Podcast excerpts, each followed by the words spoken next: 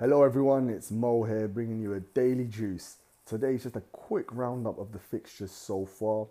Starting off from the Friday fixtures West Ham nil, Brentford 2. West Ham really struggling at the moment, can't seem to buy a result no matter what they do. Moyes, not sure how long he's going to keep that job, especially as some of the fans are starting to turn now. Brentford, on the other hand, doing really well, picking up a couple of results here and there. Ivan Toney, who we thought would be banned for 7,000 years, is playing and scoring and picking up all the bonus points. So he's actually slyly a nice little asset. Unfortunately, it's a no go, and not just because of the ban situation, but more he came off of a bad knee injury. I've not seen an update on that at the moment, but it did seem not good at all. I mean, he was stretchered off, so yeah, it's not even an option. West Ham, I mean, it's a difficult one if you own any FPL assets from there. I can't see any of us owning anything. Next game was Liverpool versus Leicester. Absolute bonkers game. I mean, a lot of us are heavily invested in uh, Liverpool. Um, maybe not as much with Leicester, possibly a couple of defenders, maybe. But um, first four minutes, Leicester breakthrough, smash, just rip right through the middle of the uh, Liverpool defence, which can't seem to keep a clean sheet at all at the moment and uh, yeah, lovely goal scored. After that, Liverpool piled on the pressure, which you'd expect playing at Anfield. Uh, but Salah and Nunez, again, the culprits, missing way too many chances. People will point the finger at Darwin, and you know, I can understand because he's missed so many chances. But um, I saw a stat which showed Salah and Nunez both missed the most biggest chances in the Premier League this season. So just as guilty, and uh, that needs to change ASAP. Um, I'm, I'm still keeping faith with uh, Darwin and Salah at the moment, but I can see why some will be t- tempted to move uh, Nunez to maybe Mitrovic for the double game week. I can I can see why, but uh, I can tell you something. He looks like he's close to exploding the game. Um, moving on to the Saturday fixtures, uh, Wolves zero and Man United one.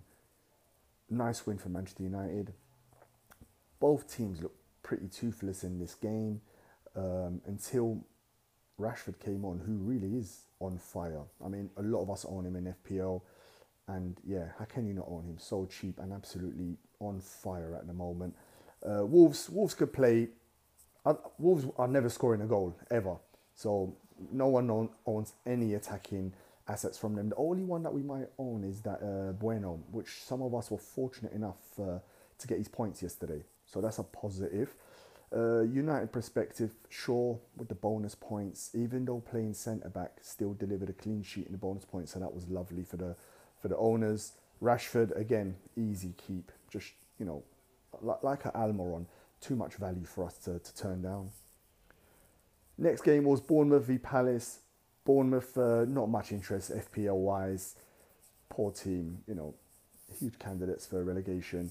Uh, Palace, good result for them, especially after last week with a, a picking up a, a, bad loss with the, the red cards. Much better today.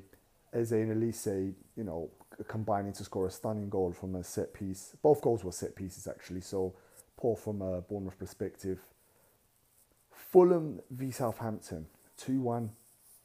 Again, from a Fulham perspective, a lot of us have uh, Mitrovic which was quite painful because he missed a penalty, which brought his score down to, to, to zero. I mean, at least he wasn't a minus. But uh, Andreas Pereira again in the points. He's you know he's another gem in, at that price point, which a lot of us have got got rid of actually if we've gone a five man midfield because we think we can get more points from from that position. But uh, a lot of the ones who play a four midfield have still got him. So yeah, well done for you on that if you've played him.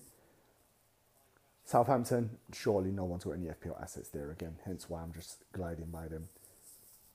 Manchester City versus Everton destroyed a lot of accumulators this game because you would not expect the, the reigning champions to drop points versus Everton. A poor Everton at that.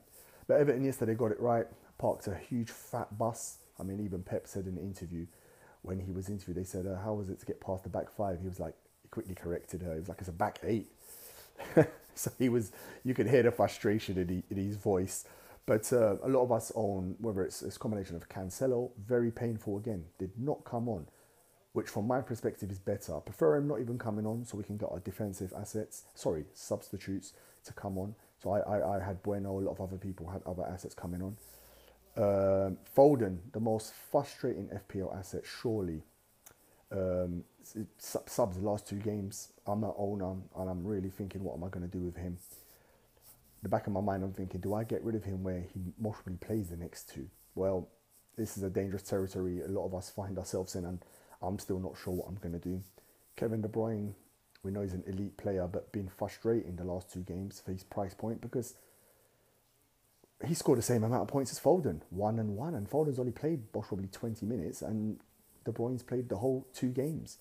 So that's even more frustrating potentially than Foden. So owners there again. What are you going to do with Ke- uh, Kevin De Bruyne? And up front, Haaland the Terminator. Even on a this is actually a bad day for him. Just one goal and a, and a yellow. But he was super hyped yesterday, battling non-stop with 50-50s, tackling, getting stuck in. Looked like he was enjoying himself out there. Everton, I don't think anyone owns. Potentially Patterson, is you know not exactly great. Moving on to Newcastle versus Leeds, nil nil. So um, anyone with defensive assets in this game, oh obviously Trippier goes without saying. I think he's like everyone that plays FPL owns him, and the smart ones have doubled up and they've either got Botman or Schär or someone else. And it's actually the only way to benefit from a Newcastle clean sheet now. Whether you've got Pope, it's the double up because everyone's got Trippier. Leeds, there is uh, any FPL. I'm trying to think now in my head. There's nothing really from my perspective, FPL asset wise. I, I wouldn't be going there. Uh, Rodrigo, now I would not be going there at the moment. Brighton versus Arsenal. What an excellent game. Uh, so, I mean, the Arsenal attack at the moment is so juicy, it's unreal. Like literally, the the triple up is a must, and which triple you go for. I mean, a lot of us have a, a cheap defensive asset, whether it's Saliba or White. But even that is in doubt now. You might want to move that on and have an Odegaard, Martinelli, Saka, and then Nketiah, who brings amazing value. Jesus' long-term injury. So yeah, Arsenal looked outstanding yesterday. Odegaard's passing and positional play just next level. Uh, they're a team I really want to look into tripling up, but um, the next two fixtures, or three fixtures potentially, are not the best. But the way Arsenal are playing at the moment, seven points in front of Manchester City, even I'm starting to believe they can could, could win the league now. You know, this is not just a short term thing. This is like 16 game weeks have gone and, and they're still up there and deservedly so. So yeah, Arsenal triple up is a must. Today's fixtures. I'm currently watching as I record this right now. Spurs versus Villa, and Villa have just scored the second goal Spurs really struggling at the moment. I'm not quite sure what's going on. Um, defensively poor, but attack pretty pretty blunt as well. They rely on Kane, who's the most consistent forward in well, one of the most consistent forwards in the Premier League. But Son really struggling, and Kulu on the bench. Well, not even he's not playing today. I think he's got an ankle injury. I think I heard at the start. He, he's their creative spark, and at the moment they look they look doomed. Villa deservedly in front here. And we've got the last game of this game week. It's uh, Nottingham Forest v Chelsea. I'm looking forward to that later on. I can't look past the Chelsea win at the moment. Uh, Mason Mount and Kai Havertz owners should be dribbling because there's there's potential there for some lovely points. Anyway, that's the end of the roundup. Listen, enjoy the matches today. It's going to be a quick turnaround because the f- the next deadline is tomorrow for the Liverpool game.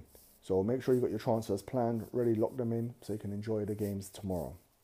On that note, take it easy and I'll see you speak to you soon. Bye bye.